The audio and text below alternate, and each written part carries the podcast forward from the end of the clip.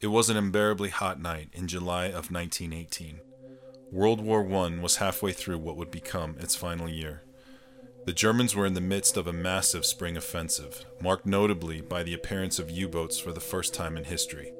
The Italians had just triumphed over Austro Hungarian forces in the Battle of Piave, and Nicholas II, the last Tsar to reign in Russia, would be brutally murdered alongside his family as part of the birth of the new Soviet Union. It was in the midst of this chaos that a young lieutenant named Ernest Hemingway sat in a trench, watching exploding munitions light up the dark sky.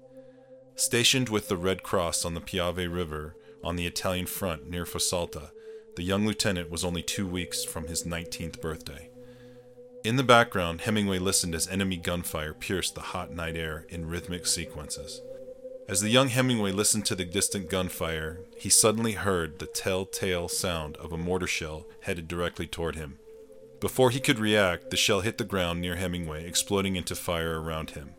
Shrapnel from the explosion tore through his legs, knocking him to the ground and sending his body into shock.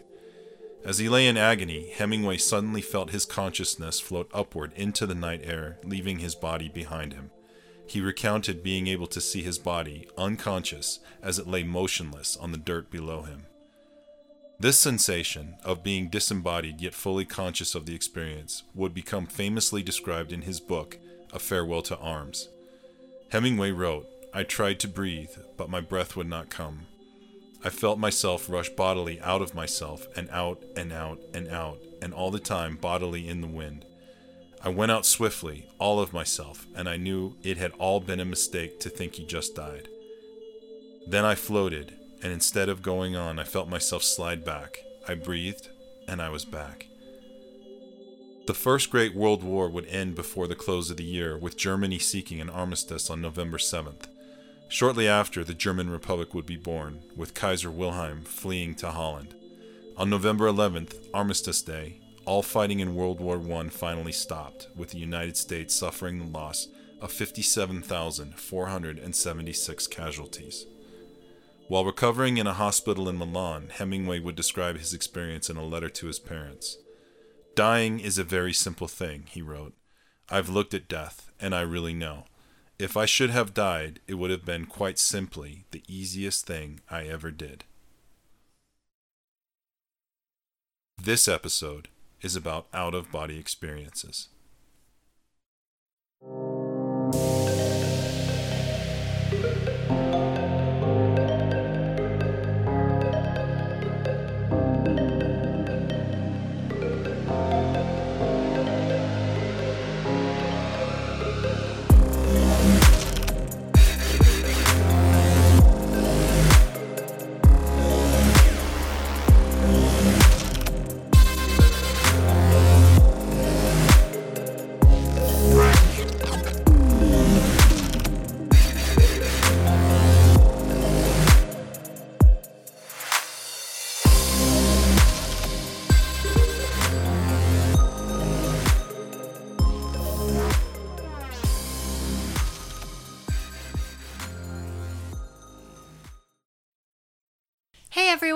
Welcome to Psychology After Dark, the podcast where we explore the dark side of the human condition. We're your hosts, Dr. Jessica McCono. And Dr. David Morelos. So, David, we are talking about out of body experiences today. And this is a topic that I have a hunch you and I are going to have very different viewpoints on. Oh, most certainly. So, you know, we talked about how we kind of wanted to structure this episode, and we both agreed that I would probably start with some of the research about out of body experiences first. Um, and then you would kind of chime in with some of your your viewpoints from your studies. Right. In you know in transpersonal psychology, this is one of those uh, experiences that is definitely a hot topic. It really became uh, sort of an important topic out of the what was known as the human potential movement of the 1960s, which is also the foundation for transpersonal psychology. I feel like this is definitely something that's more in your wheelhouse than mine. Um, and I, I wondered, you know, out of body experiences, what Hemingway wrote about and what he experienced also sounds like a near death experience. Sure. And are those kind of the same thing from your understanding? It depends on how deep you get into it. I know that there are people that would argue that they're significantly different, and there's a number of ways. I mean, you and I both knew somebody who did quite a bit of research on near death experiences. Right.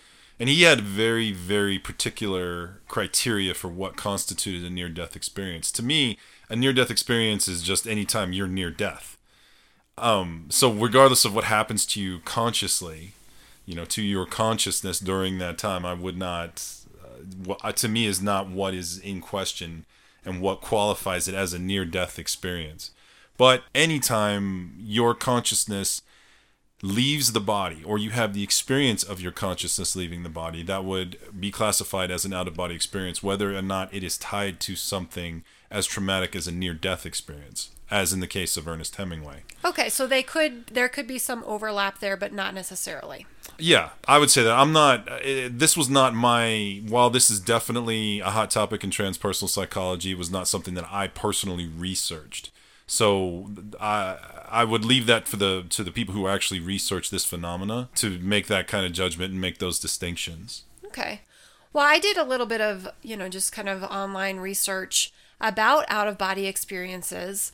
And what I found was that it, they occur in actually approximately 10% of the population in people from all different cultures, which I thought was, was pretty surprising because that means about 1 in 10 people have had an out of body experience. I've never had one personally. Have you ever had one? I've had many actually that I'll get to. Oh, okay. I can't wait to hear about them. All right. So they are fairly common and they also occur with certain medical conditions that affect the brain. So think things like epilepsy, migraines, and brain tumors. So Wilder Penfield was a Canadian neurologist and he stimulated the brains of people with epilepsy. This was back in the 1950s.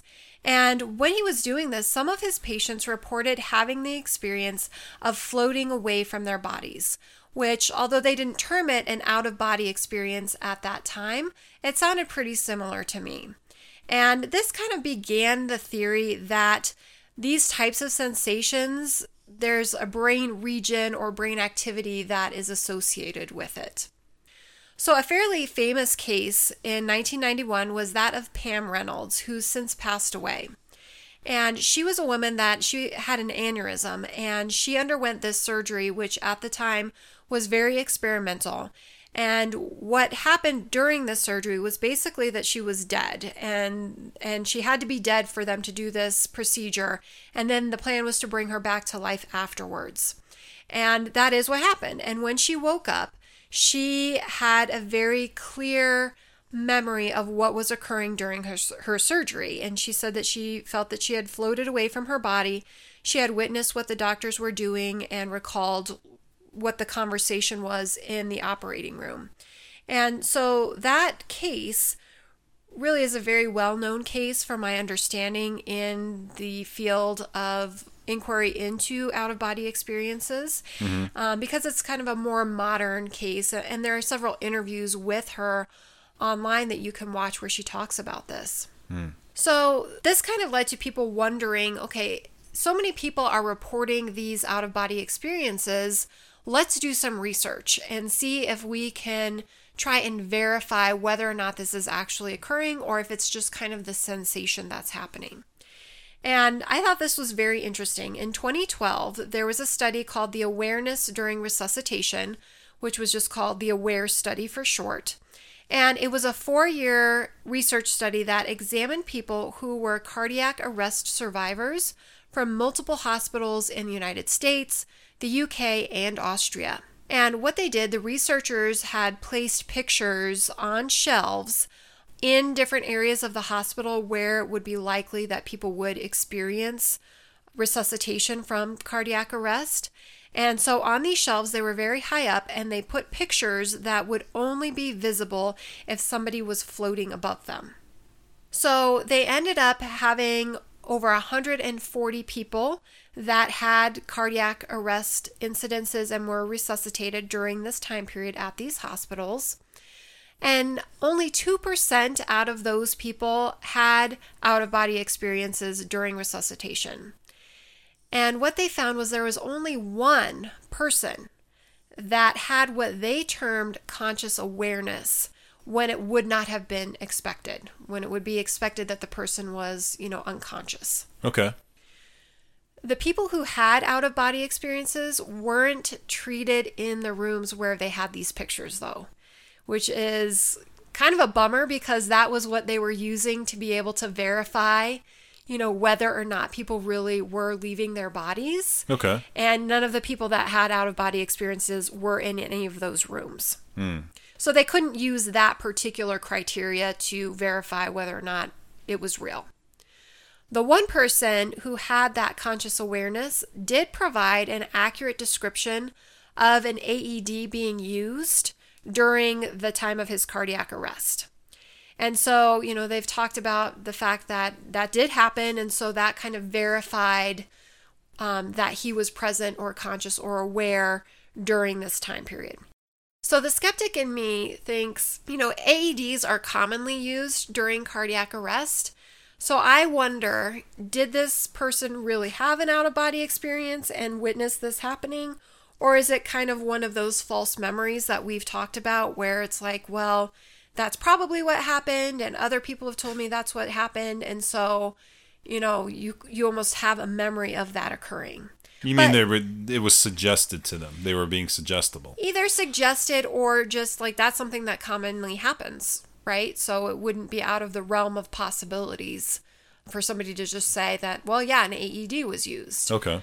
Um, so, and I'm going to post a link to the actual research article from the 2012 AWARE study. And so you guys can read that in detail and, and kind of see what you think.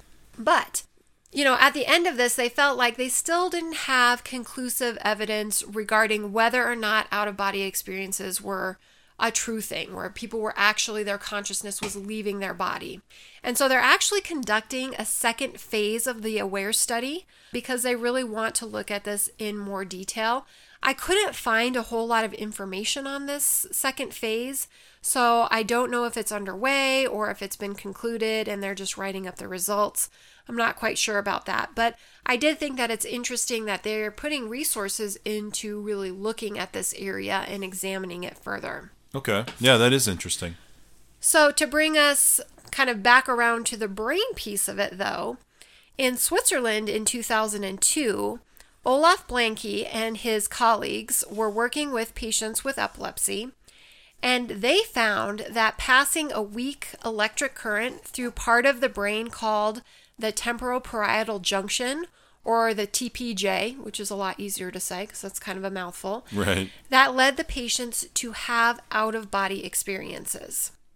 So, the TPJ, the whole purpose of it, well, not the whole purpose, but one of the things that it does is that it processes both internal and external information that helps us understand where we are in space. And so, you know, as human beings, we have this perception that we are, there's a, a separation or a very clear boundary between what is us and what is not us. And part of the reason that we have that experience is because of the TPJ. So it tells us, you know, everything inside of us is us and everything outside of us is not us. Okay, that's interesting. So, would this be? Would you consider that maybe part of the ego then? Part of this, the part of the brain that gives us our sense of ego. In other words, this is what we define as ourselves versus the rest of the world. I guess that's another way that you could look at it. I mean, I think that it's kind of this literal thing that this is the boundary between me and the rest of the world, like a physical boundary. Right. Um, but I could see like somebody from the psychodynamic school saying, yeah, this maybe is part of that ego. Okay. So, what we do know is that many out of body experiences, that 10%, you know, that's not just people that have medical disorders. There are lots of healthy people who have these experiences, and there's really no understanding of why or what is occurring in these individuals. So, you know, I wonder is it possible that maybe some of these people have learned to access that TPJ um, and can kind of induce these out of body experiences? So, you know, the jury's still out, but there's strong evidence to suggest that out of body experiences are the result of brain activity, and that although some people may have the sensation they are leaving their bodies, they're probably not. Okay. So that's my argument. so I, you know, I want to hear your your viewpoint on this because I think that it'll be very um, enlightening to me. So Yeah, sure. So, you know, I wanted to start by stating that again that this particular topic is probably one of the most explored in the field of transpersonal psychology. That is the idea that consciousness can exist outside of the body. The idea that consciousness, like energy, cannot be created nor destroyed is something that tends to be one of the hallmarks of the transpersonal movement. If you really want to get on a transpersonalist's uh, bad side, attempt to make the argument that consciousness is some kind of a material construct.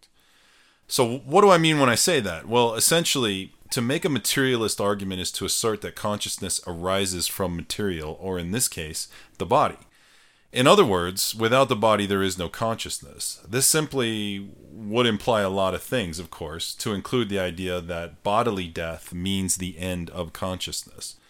Of course, we have thousands and thousands and thousands of accounts, Hemingway's being just one, of people's consciousness being separated from their bodies. Even people who claim to be able to consciously trigger this experience while in a trance, while meditating, while in a certain stage of sleep all of which I'll get to in a minute. But the bigger issue is, of course, the constant attempts by those who are scientifically minded to attribute our experiences to something that is material. is that kind of a dig? it's definitely uh, a, di- a differing viewpoint. Okay.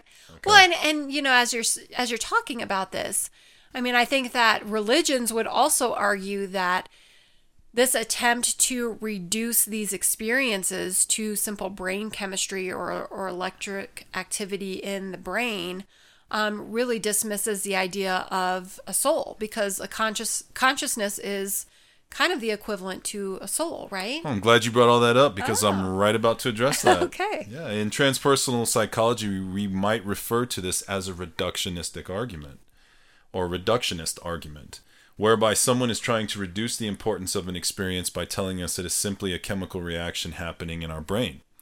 Well, there is no doubt that there are neurobiological correlates occurring in the brain while we are having an experience, uh, you know, which we can see on an fMRI machine, for instance. This does not mean that these chemicals are the cause of the experience. In fact, it may be quite the opposite that these changes in our brain are a reaction to the experience, not the other way around.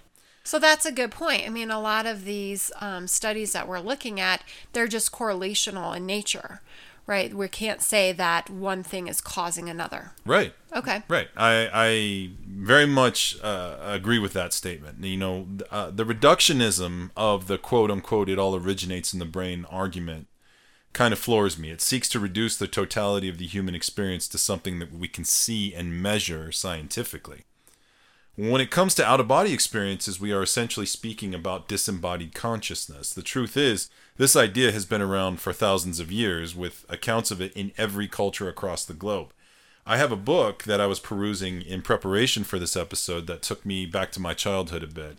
It's one of those uh, Time Life books that used to be sold on television back in the 80s. Do you remember those? Oh, yeah, I totally remember those. Yeah, where you would order them and you'd get one every month. Yeah, yeah. Yeah, so I'll put a, a link to on the website to it um, if I can even find it online, but I'll definitely have a picture of it anyway. Cool. It was called Psychic Voyages, and it sort of traced the history of OBEs or out of body experiences through different cultures and contexts outlining this concept in different versions.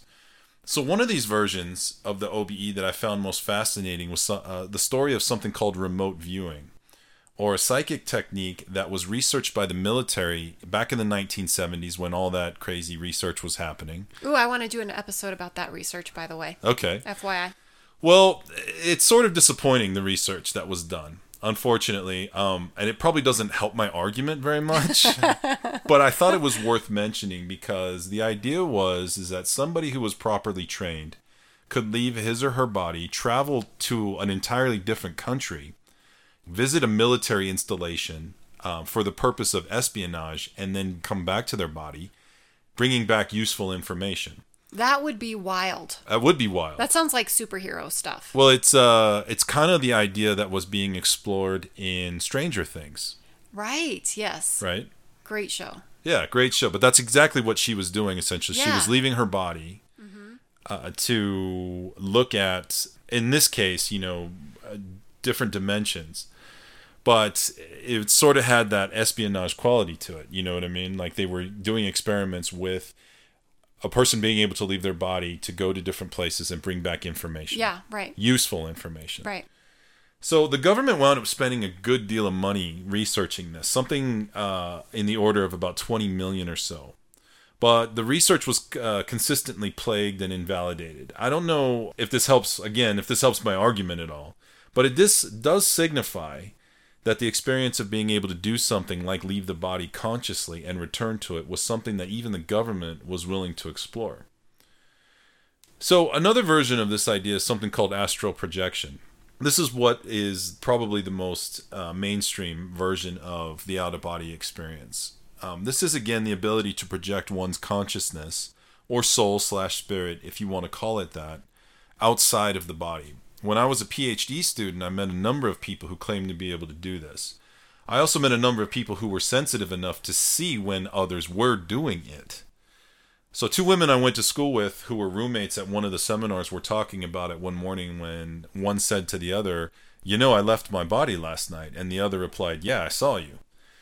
So, they then proceeded to talk about astral projection techniques. Now, me personally, I have had experiences like this, although I'll admit that I'm generally not good enough or advanced enough, whatever you want to call it, to do it at will. There seems to be some combination of factors that I haven't quite figured out that sort of bring on the experience. But I have definitely had experiences where I have consciously left my body. Just another real quick example of this phenomena that I'm not sure if most would associate with being an out of body experience or disembodied consciousness is the idea of ghosts. Many people believe in ghosts, right? Yeah, right. Oh, okay. That's true. And you do hear them referred to in that way as being disembodied consciousness, right? Yeah, sure. That's exactly what this is. So, this is yet another context in which consciousness of someone who has passed is experienced by someone who is biologically alive. When we visit our favorite medium to speak to deceased loved ones, we are essentially communicating with consciousness that no longer has a biological counterpart to return to. So these are all just sort of examples that I came up with. To get back to my own personal experiences, I tend to uh, have this experience maybe once every four to six months.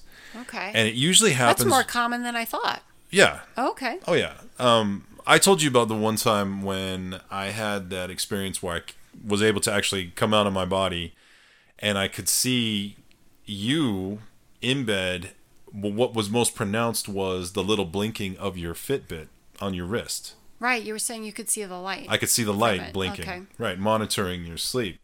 Generally, what happens is is that I have to be incredibly tired, and um, what will happen is I will fall asleep very very quickly, and it's almost as if the body falls asleep before the brain, or vice versa. I don't know which it is, but something about it is it's not the normal progression of sleep, and I have this experience like I am awake but I can't move necessarily in the way that we would normally associate with movement. I can project myself outward, but we are so embodied that we the first thing we try to do is move our bodies, okay. right? So it's a much different experience than being awake. I will say that. And in order to do it, it's in order to move out of the body, it's almost as if you have to project yourself consciously with your mind. Because if you try to do it in the way that you would you would when you're in a waking state, you're just going to lay there. You're not going to be able to move because you're trying to move your body. Does that make sense? Yeah, it's it's fascinating because it's I've never had an experience like that and so I'm trying to kind of imagine it as you're as you're saying it. So so you project yourself out of your body and then what happens from there? Like are you just standing there? Are you floating? Are you walking? So that's the trick. The most I've ever been able to do is stand up and maybe take a few steps.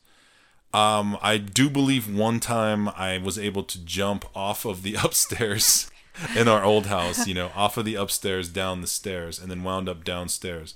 The other thing that's sort of unique about this experience is that even though you're having this experience and you can see things around you, nothing is represented in that experience, at least to me, as what it truly is in a waking state. So you mean like it looks different? It looks completely different. Like you know where you are, but it just it's very very different. So I I read about that in doing research for this episode and it turns out that that's actually pretty common. People report that a lot.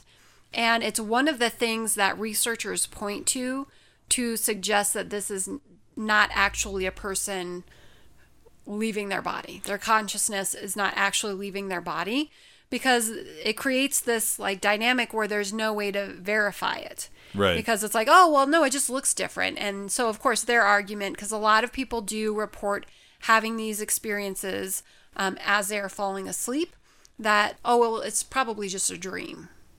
Mm-hmm. So, I, I mean, I've heard that before. I don't obviously know, but. Um, but that was actually one of the criticisms that people have had about people reporting out of body experiences. And I know we'll get to dreams at some point, but dreams represent another form of a conscious experience.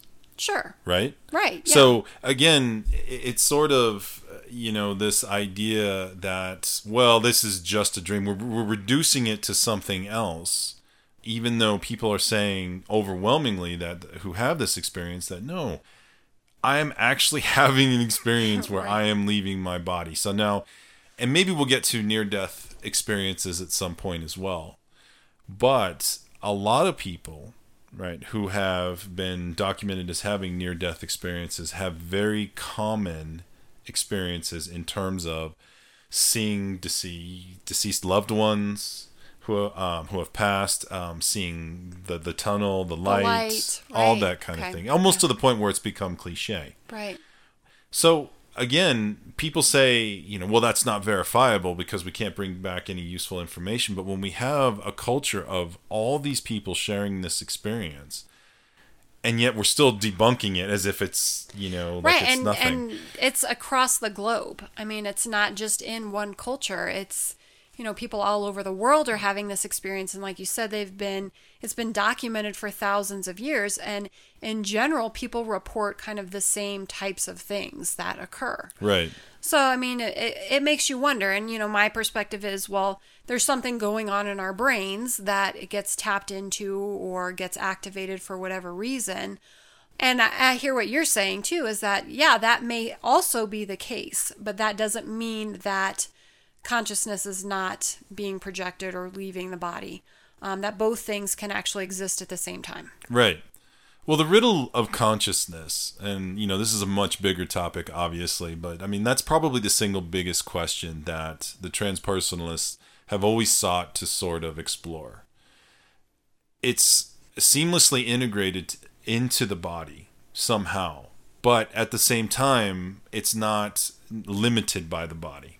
In other words, our human potential and the potential of our minds is not necessarily limited to what we can do biologically. It's not limited to our physical bodies. Absolutely. Okay. Right. Now that doesn't mean that the physical body is not important. There's a whole field of uh, you know phenomenology uh, which explores how we experience the world through our senses. And that there was an argument that I read that you know if it wasn't for the body, we would not have the experience of emotion because it's our body that really triggers or that really communicates to us what emotion is.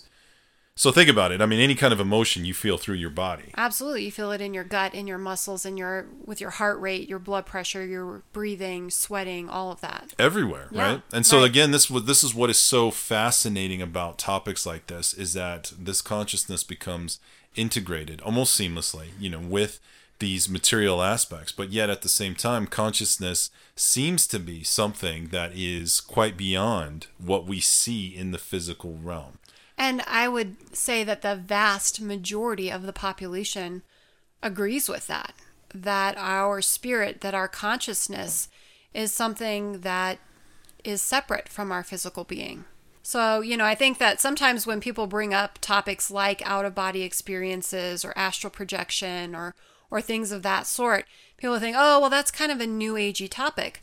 But actually it's not. I mean, I think it's a fairly mainstream belief that our consciousness exists irrespective of our physical body. Yeah. So, and again, you have you mentioned you know different religions, you know, especially different uh, indigenous shamanic traditions where certain things were known to help stimulate these states of mind, where a shaman essentially would perform some sort of ritual, um, sometimes perf- uh, ingesting a psychedelic mm-hmm. to help bring on this experience of leaving the body, journeying somewhere, gaining information for the benefit of the tribe, the, their people, or whatever, and bringing it back.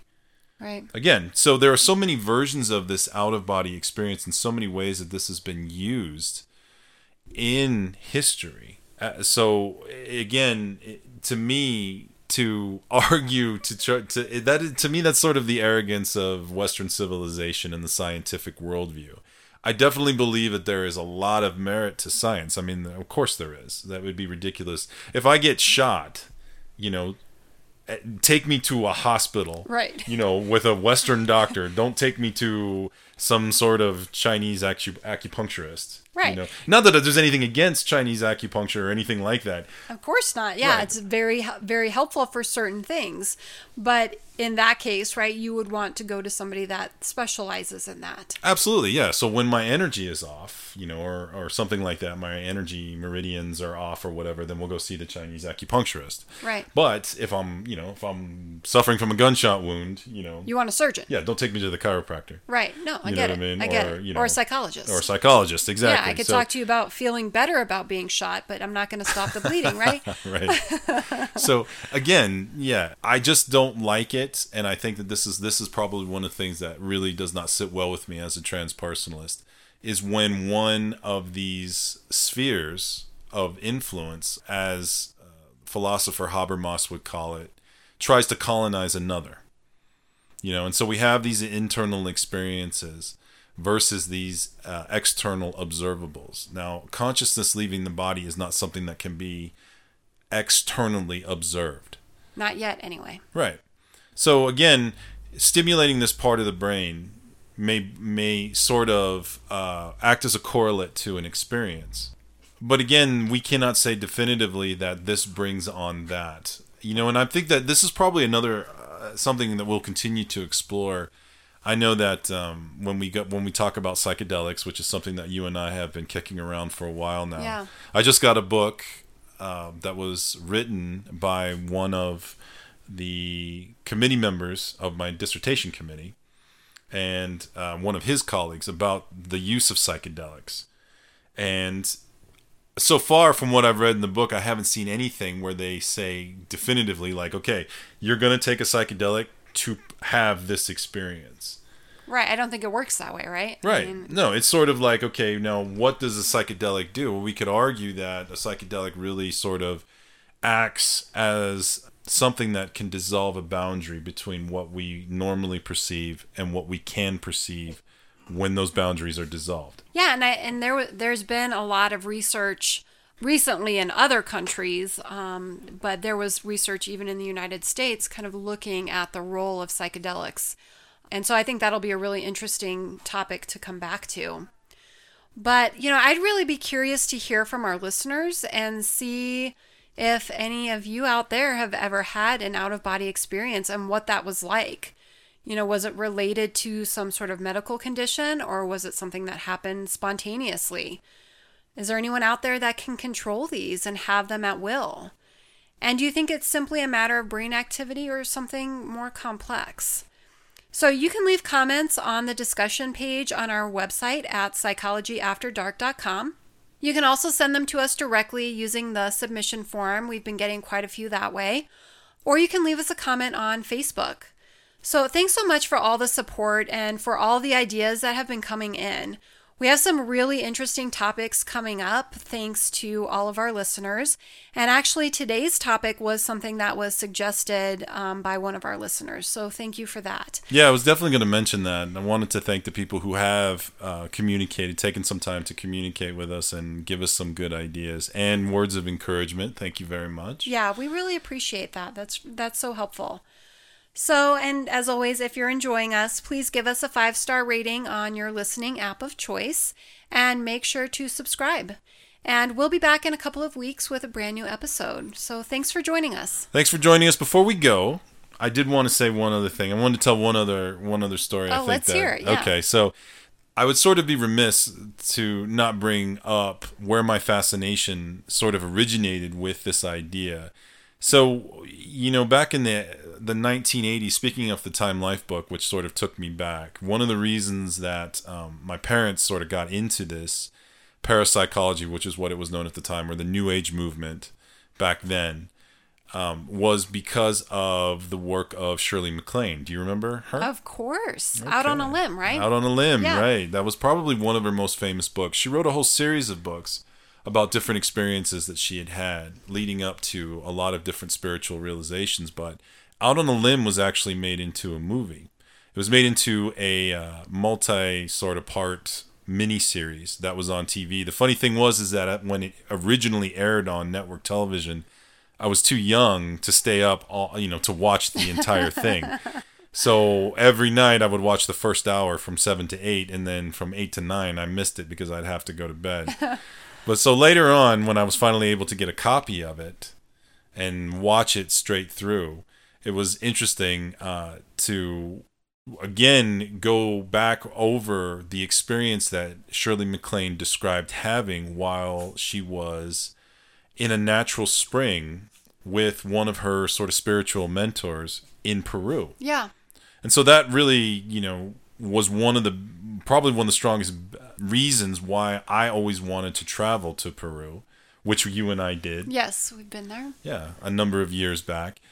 But also what really sort of again popularized this whole idea of out of body experiences and consciousness being so much more than what we can see in the physical realm. So she actually had a really vivid description of it in the book Out on a Limb, where she leaves her body, sees herself, and goes actually out into the solar system. And one of the things that is reported time and time again is that when you leave your body, what keeps you from floating off into the universe and never coming back is this silver cord that attaches you back to your body. Mm-hmm.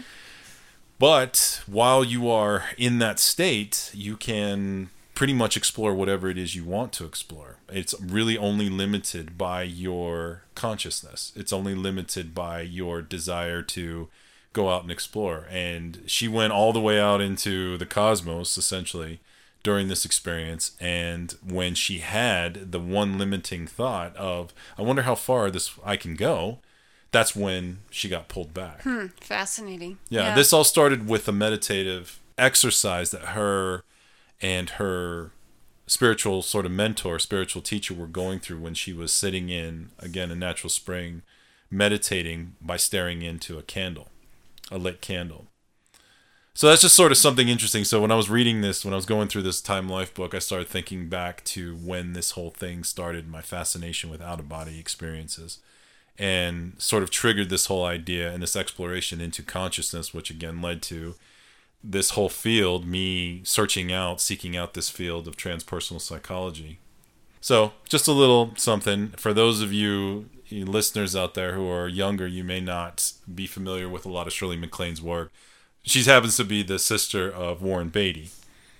Who they actor also probably don't know. who they also yeah. probably don't know, but who's a you know famous actor, been in a lot of movies and stuff. There, Well, so why don't they- we just put we'll put a link to her book on the webpage. That so sounds if you guys are interested in checking that out, um, please do visit our discussion page for some more information. We'll also have links to the Aware study. Um, and so we will see you in a couple of weeks. Thank you. Thanks for joining us.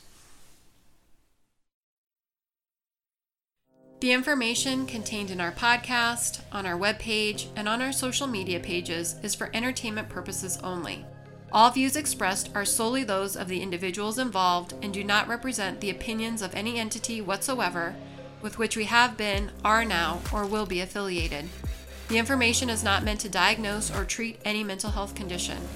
If you are experiencing mental health symptoms, we encourage you to contact a mental health provider in your community. If you are experiencing a mental health emergency, please call 911 or go to the nearest emergency room. This episode was written, hosted, and produced by Dr. David Morelos and me, Dr. Jessica Makono. It was edited by Dr. David Morelos. The songs in this episode were Dubstep Slow Motion by Cool Loop and The Arrival by Liskus, both provided by Jamendo.